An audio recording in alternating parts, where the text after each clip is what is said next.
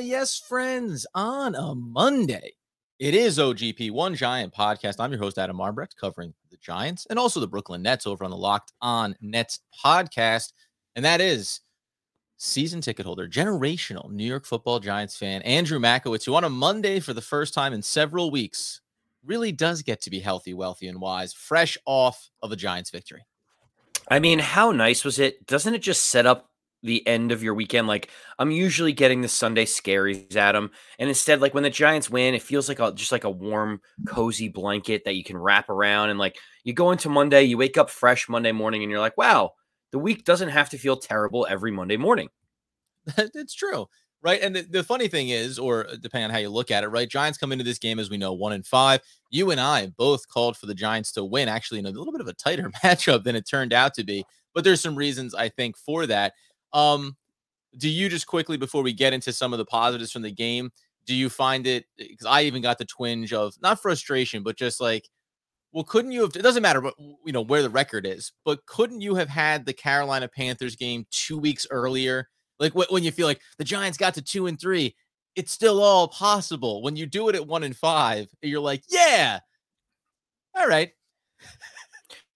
I, I mean, it, it is kind of ironic that like the season is lost and they go out and they just absolutely dismantle another team, like to the point where their starting quarterback gets benched, which I'm, which we'll talk about in a little bit. But yeah, it's it's tough because listen, we keep going back to there are there were winnable games for the Giants that they just inexplicably lost. Washington, if they don't call Dexter Lawrence offside, they win that Washington game. It, literally, that one play is the difference in the whole thing. The Atlanta game, if we can catch an interception in the end zone with a couple minutes to go, the game is over with. The Giants win the game.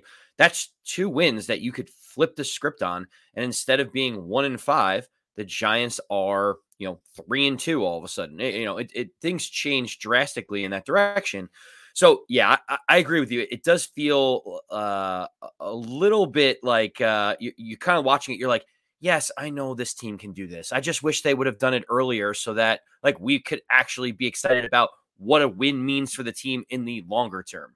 Yeah, so we're, we're getting into a little bit of those pieces, uh, some of the conversation around the personnel on this roster, what it kind of means, right? Big picture for the Giants. But inside this game, there's a lot of there's, there's some fun plays in here. Let's let's put it that way. We'll get to uh, one Daniel Jones and the, the multifaceted uh, Daniel Jones in terms of skill sets. But let's start with the defensive side of it. The Carolina Panthers they come in with a banged up offensive line, and for the first time, I, I think from you know whistle to whistle here, the Giants defense, who got who, last couple of weeks, we've seen them show spurts, especially through Leonard Williams, Dexter Lawrence, right, getting after the quarterback a little bit. But again, weakened offensive line, Leonard Williams, Dexter Lawrence, Azeez Ojulari, like these guys all came in with a bit of an attitude, as you should when you're when you're facing what feels like you know a backup roster across across the line from you, and, and they got to work in a big way held the obviously Panthers to just three points in this one. What what what things about the defensive side of the ball did you like? How much of it do you say is is Patrick Graham and these defensive players and getting back to work and doing it right?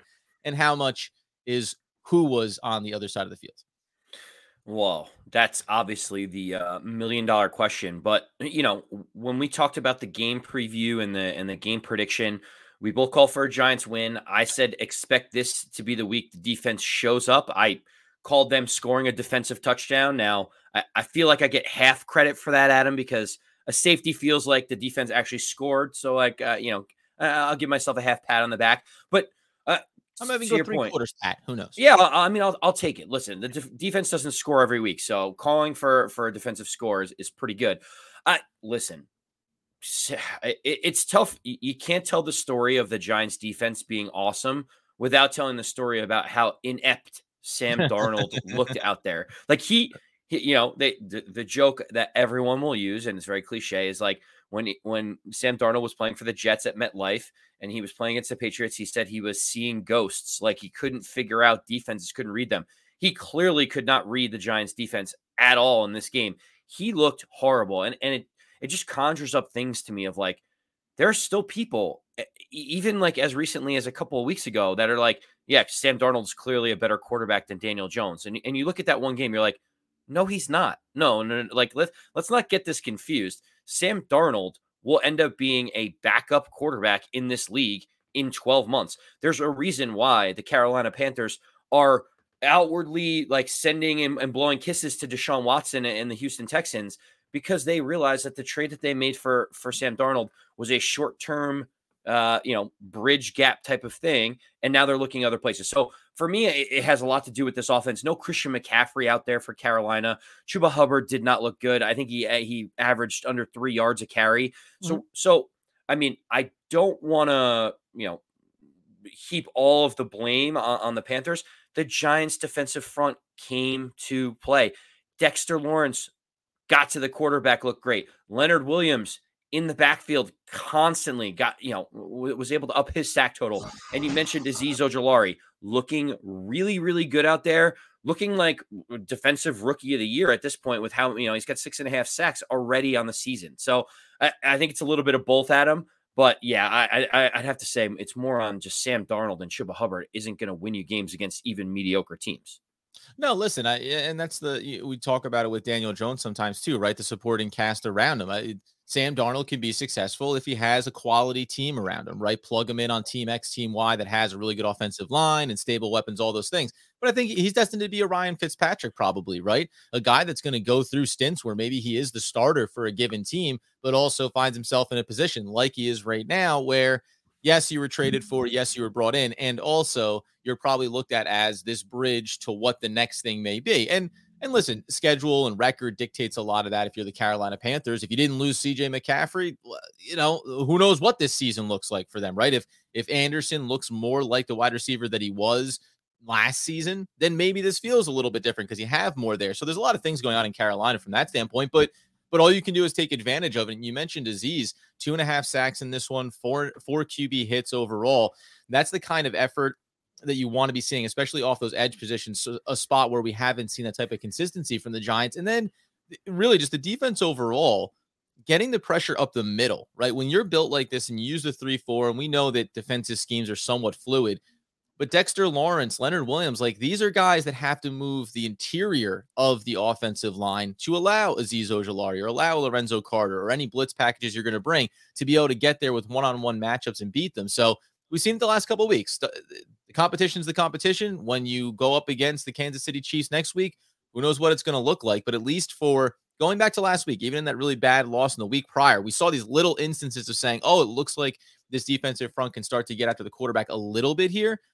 We'll find out if it can carry over. The bottom line is they did enough of it and did it consistently enough against the Panthers to get the job done. The the other more exciting piece of it is that the Giants put up 25 points, what felt like a very laboring 25 points to get there, but they got there. And Daniel Jones, listen, this is kind of that piece, right? Where you win the game, but let's just, you know, we, we try to keep things in context here on the podcast. You know, Daniel Jones only threw for 200 yards, right? Now, he also ran, as we know, for what, 28 on six carries. So, I mean, he used his legs uh, far more daringly in this game, right? doing it, doing it, going up and getting into physical uh, confrontations with uh, members of the secondary for the Carolina Panthers. But it's not like this was a world win game for Daniel Jones as a quarterback, QBR of 43. So, just remember Burns was across there from him. Obviously, like we know the weapons that we are going to face. We highlighted that edge pressure, and it was there throughout this game. Do you take away kind of credit to the Giants and the lack of weapons and everything else, and just finding a way to muddle through this? And from a QB standpoint, from an offensive standpoint, say, listen, don't make a big mistake in this game. Let the defense dominate, and we can get out of here with a win. Yeah, so I was watching this uh, game with uh, my brother-in-law and one of my other buddies, fellow Giant fan. Um, and my brother-in-law is a, a Patriot fan, and basically, I was trying to explain to him how good Daniel Jones is, and he's like, he's clearly a bottom five quarterback in the league, and I'm like, no, you don't understand. And we go through this whole thing, like everyone that's a non-Giant fan, like you have to. It feels like I want to fast forward ten minutes so that we don't have to have the same conversation over and over again. Right. And it you know, I, I think you're right. I think I looked at him, and the reason why I brought it up is because I looked at him at the end of the first quarter and I said, they could play 15 quarters against the Carolina Panthers, and I'm confident that the Giants defense won't give up a touchdown. That's what I said to him. Literally at the end of the first quarter, I'm like, they could play as many, eh, like, give the Sam Darnold the ball at the 20 yard line and make him go the entire length of the field. I don't think he could do it against this defense. I'm like, so on offense, you, you understood it. Like, you know, the Giants go for it early on fourth down. They don't get it. I, I looked around and I said, uninspiring play call was the thing that I was upset about. I wasn't upset the Giants were aggressive and going for it. That's like one in five teams should be doing is like trying to win games. But like the like halfback up the up the gut on fourth down, like it, it just makes it no wasn't sense. a great uh, run pass then run sequence there that they went with on that particular fourth down. But I knew that that was going to be one that stuck out to you. Although by the uh, way, if I I know we want to get to some of the big plays here, but since we're talking about going for it on these downs, um, I don't know if you saw, and this isn't, we always say like Twitter's not the ultimate barometer of this, but there was a notable uh, personality from around the sports landscape that when the Giants kicked the field goal that made it a 12 point game, the commentary was, ah, so the Giants kick a field goal and take it from a two two possession game to a two possession game. And it just felt like because we, we talk about going for it on fourth down, you know, trying to extend leads, push the pressure, whatever. That field goal made it a two touchdown game. And it just seemed like that was falling on deaf ears across the landscape where I was like, I don't understand how you can't see that a touchdown and then a field goal would have won the game. Whereas by kicking that very simple field goal, you made it so the Carolina, a team that had three points at the time, would need to score two touchdowns in order to come back in this one. Uh, just a little footnote that that yeah, uh, and and no, but that's that's your point. It's like I looked at our defense and they were playing amazing. That's and game script. Yes, right. Yeah. yeah, and you're and you're and you're just like, let's take the points here and let's kick it away and say Sam Darnold lead your team down to two touchdowns when you haven't done it once so far this game. Like I, I like those things. I think yeah, it's like uh, jokingly, it's like read the room right? Like right. context matters in these in right. these situations. And that was one of the perfect situations where it's like, yeah, take the points, go up 12, kick the ball off to Sam Darnold and say, Sam, are you going to come down and beat us? And like I said, I I did not see them scoring on us. Our defense looked awesome. So let's just take the points where we can get them. And and being up a, a score and turning it into a two touchdown game was completely fine to me.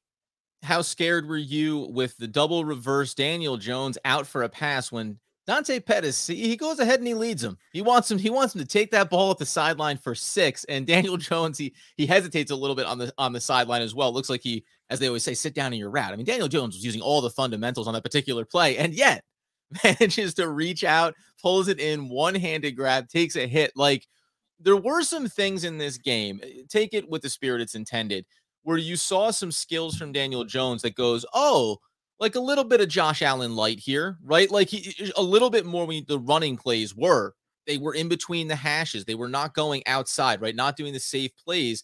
And you kind of said, okay, you know, there's there's a little bit more here that they're trying to tap into with Daniel Jones. He said after the game, it's something they work on with that particular pass play. It worked out, good pass from Pettis, etc. But what what was your sense when that ball was in the air? And then do you think that against a bad team like the Carolina Panthers, it afforded Jason Garrett in this offense to say, like, this is the evolution of what we hope we can continue to do more of with Daniel Jones. It's been hard because we've had all these offensive line issues.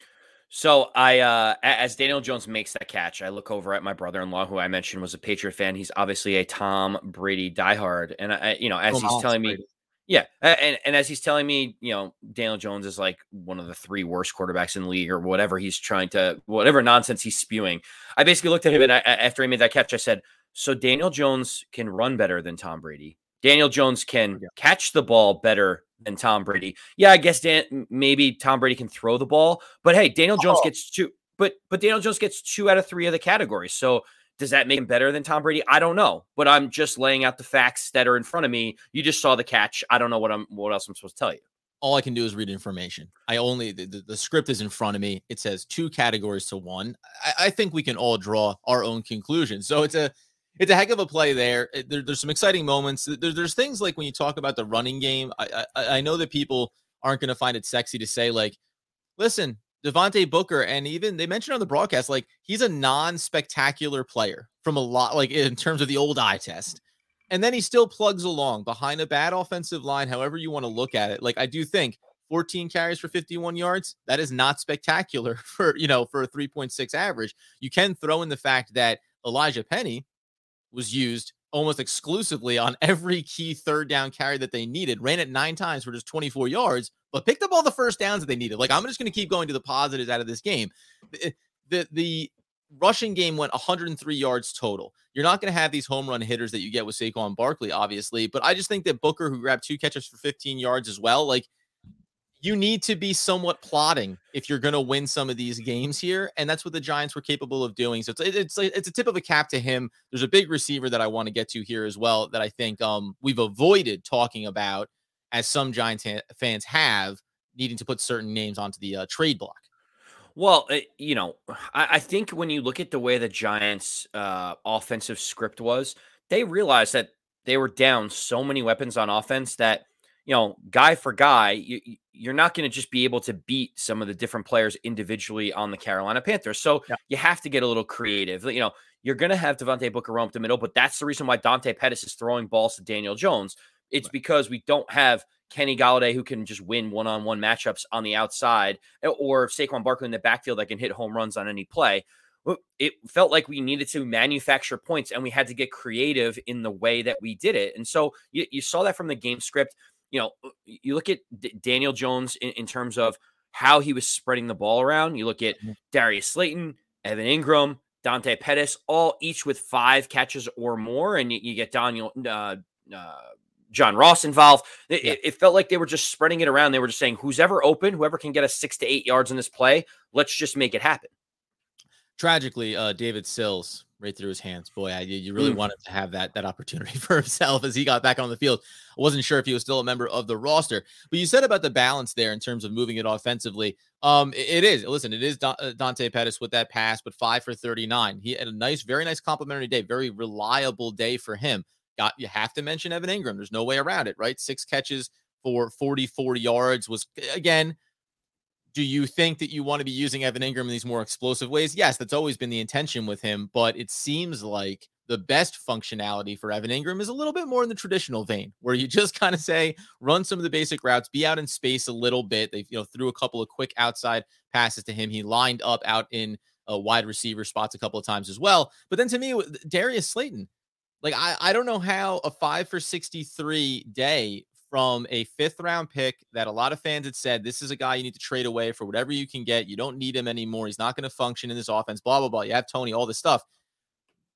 I, whatever the defense is on the other side of the ball, everyone is saying that Darius Slayton is a what a third or a fourth wide receiver on the Giants roster. He played as the number one wide receiver and he made a number of big catches in big spots. Like he was very reliable for Daniel Jones in this one. And in a game like this, where that's all you need is consistency and staying ahead of the sticks, I thought that Slayton had a really nice game for himself. Yeah, he did. And and you know what? I, I think uh, over the last month or so, you know, Giant fans seem to, for some strange reason, have soured on Slayton like you know, yeah. you see you, you, see Kenny Golladay uh, when he's healthy, he's out there, he looks great. You see Sterling Shepard being like the engine that catches balls, and you see Kadarius Toney, who's you know the human joystick type of type of player out there. Darius Slayton drops one ball in one game, maybe drops another in, in a different one, and all of a sudden, Giant fans are like, he needs to be gone, he needs to be out of there. But you see how important he was to this offense. He, you know, the offense ran through him quite a bit. He made some very difficult catches nine targets, five catches, 63 yards. Eh, we, we talk about manufacturing points and plays and moving the ball down the field. He did that in this game, and you got to give him credit. And I'm I know that it pains you to see Evan Engram, you know, actually hey. doing some some good things for the Giants. Maybe that ups his trade value, so secretly you're you're happy about what what that does. But you look at guys like Slayton and Engram who have been maligned by some of the fan base here, and they're starting to contribute and starting to produce. And it makes you wonder if we can get back healthy and they're all of a sudden just asked to be complementary pieces, how much more dangerous this offense could actually be. Yeah, and that's because again, you think about Pettis having a decent day here, right? We've seen Ross have some nice games for the Giants over the course of this season as well. So you do, yeah. If you put Darius Slayton, who I think we would all agree has more potential and more upside and big, you know, big play, not big playability, maybe the wrong way to phrase it, but just a better overall talent than Pettis or than John Ross. We'll get him as the fourth wide receiver, right? get him in a situation where it's Kenny Golladay, Kadarius Toney, Sterling Shepard, and then Darius Slayton just picking apart whoever you try to have against him. That's the kind of thing that I think the Giants, at least in the short term, envisioned for this offense. Um, but you did mention so this is then the bigger side of it. The Giants win the game. They're now two and five. They'll have the Kansas City Chiefs coming off an absolutely brutal loss this weekend. So, you know, you always think about setting the table. You prefer if they came in a little bit gluttonous, having a really just blowout win, but we'll see, right? They are three and four.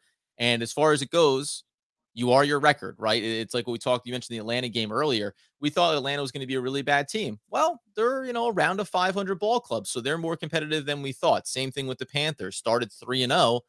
Look where they came to before they came into this game, and the Giants got the win. But uh, Jabril Peppers was out there for the coin toss. He had a heck of a game too. Had a sack, was all over the field in this one. Evan Engram made some big plays. These are guys that we talked about potentially saying, "Hey, maybe you need to think about trading these guys before the deadline. Uh, regardless of how I may feel, Jabril Peppers isn't going anywhere because you don't have a guy as your captain with consistency going out for coin tosses with consistency. And he was in the overtime game previously. So, I mean, we've seen this, but I doubt that he gets moved given the the visual component that that him being the captain brings to that situation. Evan Engram, maybe there is an opportunity to trade him here off of a couple of, you know, respectable performances for him, but do you think because the question I was going to pose on Twitter before this game was if you if you're done with Joe Judge and you're done with Dave Gettleman and you think that there's been a lot of mistakes made in this organization over the last handful of years, you probably wouldn't be totally disgusted if they lost that game against Carolina. If you think that any element of if Joe Judge can still be the head coach for this team going forward, even if you don't like Gettleman, you want this win. You want every win that you can get because it validates that the injuries are what really threw us off and we can still get there in the end. Do you think that yesterday's win had any impact on how the Giants look at the trade deadline and whether or not they were going to be willing to make a move? Uh, that's a, that's a great question. I mean, maybe maybe the outrage from the fan base. I love it. Uh, well, no, it's hard. It's, it's, hard. Yeah. It's it's a great question because if the Giants lose to the Carolina Panthers and the fan base has enough vitriol and and, and anger towards yep. Dave Gettleman, and and all of a sudden now John Mara and, and Steve Tisch and, and ownership needs to potentially make it make a move or a knee you know a knee jerk reaction quickly just to make sure that the fan base doesn't completely turn on them. Like mm-hmm. you know, the, you know, as Giant fans, everyone's frustrated with how things are going. People don't like Gettleman, but still believe in Daniel Jones and and, and this team in the potentially in the long term. Yeah, it, it's interesting. If the Giants would have lost this game, maybe it it accelerates the um chances of, of moving on and, and, starting the rebuild faster. You know, mm-hmm. I, I, was I was mentioning it to uh, to a buddy. I said, you know, the, the the challenge that we have about trading some of these players at the deadline is that I don't necessarily think that the situation that Dave Gettleman is in lends itself to what's best for the New York Football Giants moving forward. Like think of it like this: you are a GM that is on the hot seat right now.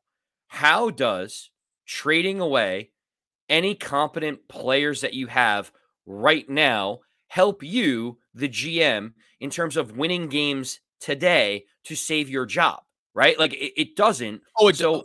It 100 so, percent doesn't, but that's but that this is where because we uh, we talked you and I talked about this talk about with a lot of Giants fans where it's but the idea is this is John Mara coming down and saying you need to trade these players. Like John Mara would have to walk in the room and say, I, I want to make moves. I want draft capital. Here is the floor for what I want for Evan Engram, for Jabril Pepper, whoever. Name name the player on the roster. This is the floor that I'll take for them. Your job is to go make these trades. I want trades on my desk that, that are tangible for me. And to your point, it's it's not to Gettleman. It's not for Gettleman's benefit.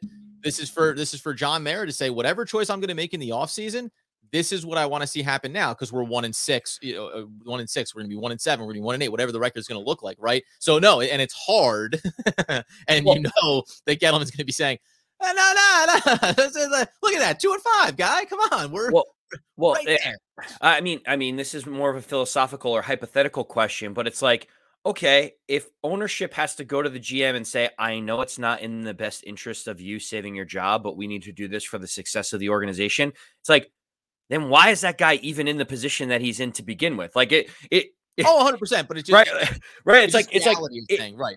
Like if, no matter if what, you're having this has to happen, and you can either execute it or we can fire you and execute it. Right, right? Like but that- it's that's kind of the scenario. But it's like even to have to pose that question Sure. means that that person probably shouldn't be in the job because you should be thinking about the long-term health and success of of the Giants as an organization and he's thinking very short-term like how do I salvage, you know, my my my job like there you know there was a, a rumor out there that uh that the Giants were going to trade for cornerback Kyle Fuller Yeah. uh, of the Denver Broncos and give up assets for it. And and it's like, for what? What are what are we doing? Being buyers at the deadline again? Like clearly we need to be sellers, Yes. and it's just a, it's just a bizarre it's a bizarre situation to be in, Adam. I don't I just don't understand. Well, it's funny too, right? Because you go back to to when uh, Dave Gettleman first came into the job. You know, they make the trade for Leonard Williams, right? I mean, that that was the thing. The Giants were what two and six at the time, I believe, just prior to making that move, and it was like, no, no, no, we're still in it. We can do it, whatever. And they won some games on the back end of the season, not enough to validate necessarily that move. But now Leonard Williams is one of those key pieces inside of this defensive unit. So, you know, it, it does feel like that same. It does feel like you're in that same kind of boat right now. Now. I would say too, ahead of this trade deadline, uh, because I said the same thing at the time of the Leonard Williams trade. Now, it, there's a lot of mechanics there. He's going to be a free agent. It takes a while. You have to franchise tag him, all that stuff. But if you think that there's a value you can get out on the market, and that basically what that means is like if you think that you can trade, and it's not the case that happened with Leonard Williams, but if you think that you can trade for someone who's not a highly sought after commodity, but a nice player, meaning you're not going to have a lot of competition on the market for him, championship teams aren't going to be looking to grab him then making a move like that now, that's okay. Like you can go, you can still bring in a body right now if you think that it's going to help. If the guy's on a two or three year contract at a reasonable price, right? And you're thinking about the big picture, making moves like that, I'm fine with. Like I'm not going to look at it as, well, you're two and five, you should be sellers. That's it. You can do it both ways, but you cannot go out and get what feels like, hey, this is the missing piece. Like we're a five and two team. This is what's going to put us over the edge, right? Those are the kind of moves Right. that you can't make right now if you're the Giants franchise. And that's where, to your point, it's supposed to be Dave Gettleman, it's supposed to be the GM going to the owner and saying, hey, here's what we need to do right now based on where the team is this season and, and what our outlook is. Unfortunately, I think there's that, that some hesitation of is Dave Gettleman fully committed to, to doing what's right based on the season, or is he, as most GMs would be, right? Thinking about how do I make it, how do I window dress this season? How do I get this team to seven wins and kind of massage into the idea of bad start, still made progress. Yeah, well, uh, you look at a team like the Arizona Cardinals. They are someone that is in win now mode. They expect to do things. That's why they go out. They lose, uh, you know, their starting tight end, and they go say, "Let's go get the best tight end on the market, Zach Ertz," and we're going to give up assets to do that. That's a big difference than than the Giants at two and five being like, we're one guy away on defense or offense from like competing in the NFC East. It doesn't. It, just doesn't feel right. But well, long term, I we we can kind of put that that to the side for a second. I think it's noteworthy and it feels good to celebrate the Giants for actually putting together a collective win across offense, defense, and special teams. Graham Gano looked good. Daniel Jones played the part. The defense looked great. You know, there wasn't a, a- an uproar about Joe Judge and whether or not he's capable as the head coach. It felt like Jason Garrett, for the most part, was understanding, reading the room, reading the game script of what needed to be done to get the Giants a win. And you know, it, it feels good finally for one week, and it, it's it's it's very typical Giant fan for me to feel this. It's like, mm-hmm. yes, I'm I'm excited about what I saw, but then I'm also frustrated that like we're not seeing more of that in all of these games. Like that, there's no reason the Giants going into that game should be one and five. Like that's that's the thing that makes me most angry at them. Well, so here, here it is for me too, because we'll come back in. We'll talk about some injury updates. Thinking about ahead again, you're to have uh, the Kansas City Chiefs will be the next up on the road for the New York Football Giants on a Monday nighter. So you know, big obviously matchup there in the next game. Uh, We'll see if anything happens as far as the trade market goes, etc. Here's one of the things: the win is nice. I'm a Giants fan. I want the Giants to win.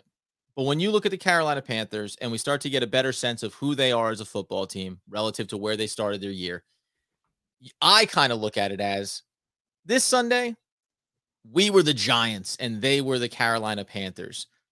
But the last two weeks before that, we were the Carolina Panthers to the LA Rams to the Dallas Cowboys, right? Like it falls on a spectrum here. Injuries play a big factor for the Giants, but this is kind of what this is going to look like, I think. against the better teams, the more explosive teams, our defense is going to have a harder time holding up their end of the bargain, right? And against better defenses, we're going to have a harder time being effective unless we can start to get some of these weapons back. So it's a little bit of a mixed bag. It's nice to get this win. And again, we'll just say, like, I'm excited for the win. I'm optimistic they can get some more wins this season. But when you have the Kansas City Chiefs and then the Raiders, who almost look like they're playing better after the whole Jon Gruden debacle, and then you come out against the, the Buccaneers after the bye week. So you have three really difficult games before you get into Dave Gettleman territory, playing the Eagles twice and the Dolphins, right? And some of these teams that you feel like you can get wins at the back of the year. I'm still not taking six or seven wins off the table for the Giants based on the way the back end of the schedule looks, based on the way Justin Fields looks as a starting NFL quarterback, at least right now for the Chicago Bears, right? Like there is two Philly games, a Chicago game, a Washington football, and the Dolphins. That's five games that are going to be very winnable, and that's seven wins on the season. So it's still on the table, but I think we need to now think about you got to win against a crappy team in the Panthers. Awesome. Now go get a win against a good team somewhere. And I don't mean to save the season or anything. I just mean to show me that the talent that is currently on this roster is capable of that. Yes, you need some people to get healthy here along the way. We're not going to get into Nate Solder. Uh, bless that man's heart because it's like you know this is be like me walking into the ring against Mike Tyson and Punch Out, where they're just like, "Buddy, give it all you got," and the guy is like, "But it's not. This isn't the way it's supposed to." Played his heart out. We'll get into that later. But I, I, I listen. Hey, I, I, you know, I have been a big Nate Solder fan. I'm, not, you know I'm not, even knocking the dude. I'm I, really not. I, and and I would be shocked if you were because it's not from a lack of effort no. and it's oh, not from a lack of understanding right? Like he knows what's happening and so he will do anything in his power to make sure that daniel jones doesn't get killed out there and that's what i want right? Like if Mind you don't have willing. the skill yeah if you don't have the skill and you realize you're going to get beat just grab the guy and take him down right? Like like it's very it's very simple and it's very basic. He did what he was asked to do. It wasn't great but like he's out there doing it. You know surprisingly matt Peart he he he had zero credited sacks against him, QB hurries, QB pressures and hits. Even though I think all Giant fans would safely say it didn't feel like a clean game from from, from Peart. Like I like that that that stat sheet is misleading, but it shows a little bit of progression from him. And yeah. it to your point, and kudos to you and other Giant fans that have been saying, well, just get him out there and let's see what we're working with. I've I've kind of been like, well, if he's not on the field, clearly something is wrong. But then you see games like yesterday, and you're like, okay, maybe there is something in there. Maybe we can develop something out of this. And the fact that like Nate Solder has been playing the way that he has, and Peart is still on the bench. It, like it, it, it's confounding to me. It doesn't even. It's nonsensical, Adam. It doesn't make sense. Help me make sense of it. Well, we got we got yeah, we got we got far afield here. I took us off the rails right on the on the exit of the show, but I because and that's where it doesn't make sense to me. Again, if you if you have your opinion about Matt Peart, that's one thing. My my commentary has always been relative to what is the other option. So when when Andrew Thomas is playing left tackle and he's healthy and on the field, and you look over there, I just there wasn't a world where what Nate Solder was giving you validated not having Matt Peart in there, right? If you had a viable veteran backup that that feels like he can still hold his own, that would be different. But the Giants don't have that, and that's where it was like, hey, at this stage, like I get it. It's going to feel worse if Matt Peart gives up a sack than if Nate Solder does because no one has expectations for Nate Solder and going forward, right? But you want to know or not know. And guess what? If Daniel Jones is going to get his butt kicked in some games, it might as well be while someone is learning to, you know, get better at the position as opposed to saying, yeah, Nate Solder grabbing dudes, falling to the ground, etc. And we know that we're going to move off of him at the end of the season. So these are things that we'll get into as we work our way through the week. It is, it's a Giants win. And again, I, will lay out some of this stuff maybe on Thursday because uh, we're going to have, of course, the Monday night. So we'll have a couple extra days this week to do a little bit more content for you. But there is this world here where we're going to take that step back and let's talk about the season, the value of it, and, and how we're going to grade things out on a game to game basis based on the opponent and based on where this record could go. We uh we'll be back. Hey, go ahead, Andy. You got a little closing uh, thought? I, I, was just gonna say, and at at the end of the oh, day, Adam, me, yeah, if I yes, could. I mean just just to let everybody know, at the end of the day, uh, the ironic thing is the Giants come off a big win. We're all feeling good, And then you look at the schedule and you're like, oh, who do we play next? Let's carry this momentum into ne- into next week. And you're like, oh, we get the Kansas City Chiefs on the road, Solid. Monday Night Football, after Patrick Mahomes got absolutely humiliated by the Tennessee Titans. Like you, you, you look for the silver lining, then you see that on your schedule, and you're like, I kind of wish we didn't get the Chiefs after they got humiliated by the Tennessee Titans. But here we are. We're going to go into the breakdown and predictions, uh, you know, on the, on the Thursday show. But uh, let's see if the Giants can start building some momentum. It takes two wins in a row, Adam. I don't know if you know to be on a winning streak. Yeah, so let's streak. see if if the if the Giants can maybe get some momentum heading into Monday night.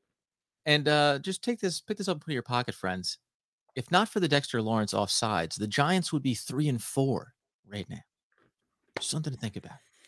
Anywho, we'll be back next time. You can follow us on YouTube where we're doing the live streams. Obviously, wherever you get the podcast needs filled, follow us on social media at One Giant Podcast. And as Andy Makowitz would want, need, and more than ever, following a New York football Giants victory, demand that the people know. As always, let's go big blue.